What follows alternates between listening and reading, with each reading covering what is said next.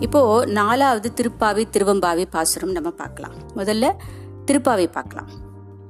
ஆழிமழை கண்ணா ஒன்று நீ கைகரவேல் ஆழியுள் புக்கு முகந்து கொடு ஆர்த்தேரி ஊழி முதல்வன் உருவம் போல் மெய்கருத்து பாழியந்தோளுடைய பத்மநாபன் கையில் ஆழி போல மின்னி வலம்புரி போல் நின்றதிர்ந்து தாழாதே சார்ந்து முதைத்த சரமழை போல் வாழ உலகினில் பெய்திடாய் நாங்களும் மார்கழி நீராட மகிழ்ந்தேலோ ரெம்பாவாய் இந்த பாட்டில் வந்து ஆண்டாள் வந்து நாங்கள் வந்து பாவை நோன்பு நோக்கணும். அதுக்கு வருண பகவானை வேண்டி கேட்குற மாதிரி அமைஞ்சிருக்கு இந்த பாட்டு. அதாவது வருண பகவானே நீ வந்து விடாமல் மழை கொட்டி எல்லா நீர்நிலைகள் எல்லாம் நதி ஆறு எல்லாம் தண்ணி நிறைஞ்சு ஓடட்டும். அப்போ நாங்கள் எல்லாம் காத்தாலேயே சீக்கிரம் எழுந்து நீராடி முப்பது நாட்களும் தவறாமல் பா மார்கழி நோன்பு பாவை நோன்பு நோக்கிறதுக்கு எங்களுக்கு அது உதவியாக இருக்கும். அதனால் வருண பகவானே நீ நன்னா பெய்யணும் அப்படின்னு வேண்டிக்கிறது தான் இந்த பாட்டு. ஆழிமழை கண்ணா ஒன்று நீ கைகரவில் அதாவது கடல் மாதிரி ஆழினா கடல் கடல் கடல் மாதிரி கருணை உள்ளம் கொண்ட வருண பகவானே நீ வந்து எங்களுக்கு ஒன்று நீ கைகரவில் நீ ஒரு உதவி பண்ணணும். என்ன உதவி? ஆழியுள் புக்கு முகந்து கொடு ஆர்த்தேரி. அதாவது அந்த வருண பகவான் என்ன பண்ணுவார்? அந்த கடல்ல இருக்கக்கூடிய அந்த தண்ணியை வந்து அப்படியே ஆவியாக்கி மேலே வானத்தில் கொண்டு போயிட்டு அதைத்தானே மழையை நமக்கு பொழிய வைக்கிறாரு. அந்த மாதிரி கடலில் இருக்கிற தண்ணியெல்லாம் நீ ஆவியாக்கி மேலே எடுத்துட்டு போய் எங்களுக்கெல்லாம் வந்து மழையாக கொட்டு. அதுக்கு முன்னாடி என்ன பண்ணணும்? நீ வந்து அப்படியே கருத்து இருக்கும் இல்லையா? மழை பெய்யறதுக்கு முன்னாடி மேகம் அப்படியே கருத்த மேகம் வருமே. அந்த கருத்த மேகங்கள் அந்த மேகங்களுக்கு வந்து ஒரு ஓமை இங்கே சொல்கிறாங்க அதாவது மேகங்கள் கருத்து இருக்கும் மின்னல் மின்னும் இடி இடிக்கும். அதுக்கு அந்த ஊமையை சொல்கிறான் அதாவது நீ வந்து ஆழ்கடல்ல இருக்கிற தண்ணி எல்லாம் அள்ளி மேலே எடுத்துட்டு போய் இடியெல்லாம் முழக்கி அப்புறம் வந்து உன்னோட உடம்பு முழுக்க நீ அப்படியே கருமை நிறமா மாக்கி எங்களுக்கு வந்து மழை நீரை அப்படியே கொட்டு கொட்டுன்னு கொட்டவை அப்போ இந்த விஷ்ணுவனுடைய கையில வந்து ஒரு கையில சங்கு இருக்கு ஒரு கையில சக்கரம் இருக்கு. அந்த ச- சக்கரம் வந்து அப்படி சுத்தும் போது அப்படி பளீர் பளிர் பளிர்னு அப்படி ஒரு வெளிச்சம் அதுல இருந்து வருமா? கண்ணே வந்து குருடாயிடுமோங்கிற அளவுக்கு அப்படி ஒரு பிரகாசமாக மின்னுமா அந்த சக்கரம். அந்த சக்கரம் மாதிரி பளிச்சு பளிச்சு பளிச்சுன்னு அந்த மின்னல் வந்து மின்னணும். அப்படி மின்னல் மின்னணும். அதுக்கப்புறம் இன்னொரு கையில் என்ன இருக்கு? சங்கு இருக்கு. அந்த கை சங்கை ஊதினாக்கா அப்படியே உலகமே அதிரும். இடமே அதிரும். இந்த பாஞ்சசன்யம்ங்கிறது தான் விஷ்ணு கையில் இருக்கிற சங்கு. இந்த சங்கை வந்து ஊதும் பொழுது அப்படி உலகமே வந்து அதிர்ந்து போகும் இல்லையா? அப்படி ஒரு சத்தத்தோட இடி இடிக்கணும். அப்படி மின்னல் சக்கரை சக்கரம் மாதிரி மின்னணும் சங்கு மாதிரி இடி இடிக்கணும். இப்படி ஒரு உன்னுடைய உடம்பு முழுக்க வந்து எப்படின்னாக்கா ஊழி முதல்வன்.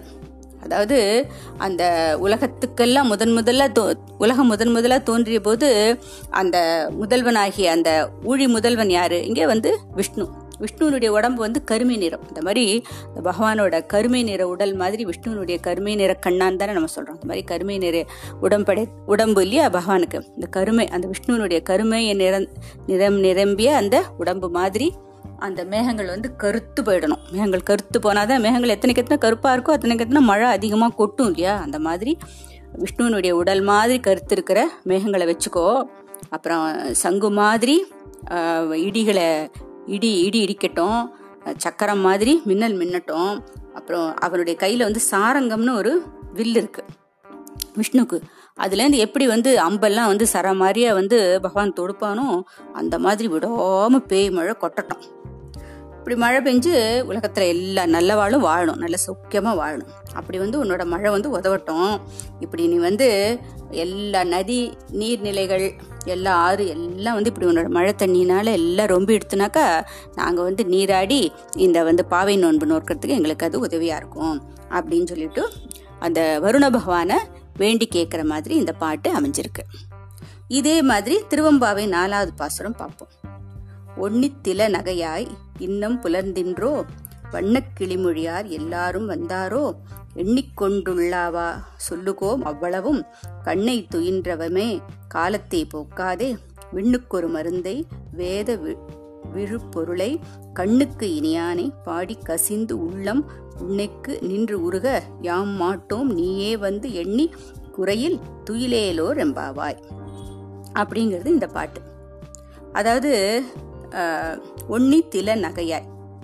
அதாவது என்ன சொல்கிறான்னா அந்த வெளியில் எழுப்புறா இல்லையா? இந்த பெண்ணை வந்து எல்லாரும் எழுப்புறா இல்லையா? அவள் என்ன சொல்கிறா இந்த பெண்ணுடைய தூங்குன்ற தூங்குற பொண்ணுடைய முகத்தில் வந்து அப்படியே புன்னகை தவழறதான் இந்த புன்னகை தவழற முகத்தை உடைய பெண்ணே இன்னும் உனக்கு பொழுது விடியலையா? அப்படின்னு அவள்லாம் கேட்குறான் இந்த சுற்றி இருக்கிறவள்லாம் இந்த பெண்ணை கேட்குறான் இந்த பொண்ணு கதவை சாத்தின்னு உள்ளே தூங்கின்னு இருக்கா இன்னும் எழுந்துக்கவே இல்லை. இவ்வளோ தான் அவள்லாம் எழுப்பின்னு இருக்கா. இன்னும் உனக்கு பொழுது விடியலையா? அப்படின்னு அவள் கேட்குறான் அதுக்கு இந்த தூங்குற பொண்ணு என்ன சொல்கிறாலாம் நீங்கள்லாம் வந்து கிளி மாதிரி அழகாக பேசுவேளே.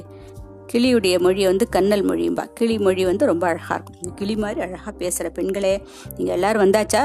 இல்லை கிளி கிளி மாதிரி பேசுகிற பெண்கள் எல்லாரும் வந்தாச்சா?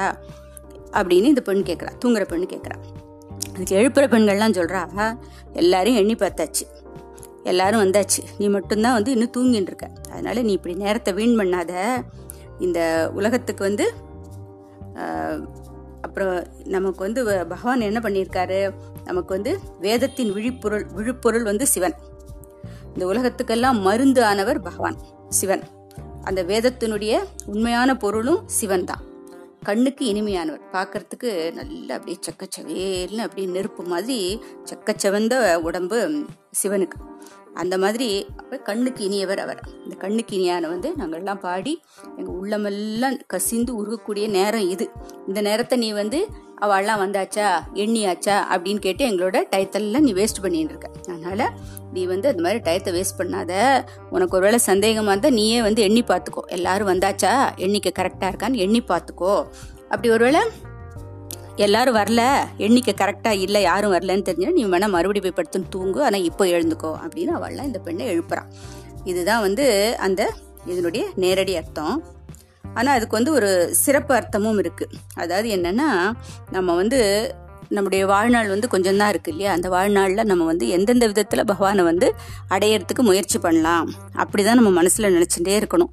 அவனை வந்து பாடி அடையலாமா தியானம் பண்ணி அடையலாமா இல்லை வந்து ஆத்ம விசாரம் பண்ணி அடையலாமா பஜனை பண்ணி அடையலாமா பூஜைகள் பண்ணி அடையலாமா இப்படி தான் நம்ம ஒவ்வொரு நாள் நம்ம நினைக்கணுமே தவிர அவா என்ன பண்ணுறா இவா பண்ணுறா அவன் தியானம் பண்ணி அவன் வந்து சாமி அடைஞ்சானா அவன் வந்து இத்தனை லட்சம் ரூபாய் உண்டியலில் போட்டானா அவன் கோயில்களுக்கு வந்து என்னென்ன பண்ணுறான் இப்படி மற்றவாளையே நம்ம பார்த்து நம்முடைய நேரத்தை வீணடிக்கக்கூடாது அப்படிங்கிறது இதனுடைய சிறப்பு அர்த்தம் அதாவது நமக்குன்னு ஒரு குறிப்பிட்ட காலம் இருக்குது இந்த காலத்தில் நம்ம வந்து நம்மளா யோசித்து எப்படி பகவான் அடையலாம்னு நம்ம ஏதாவது ஒரு முயற்சி பண்ணணும்.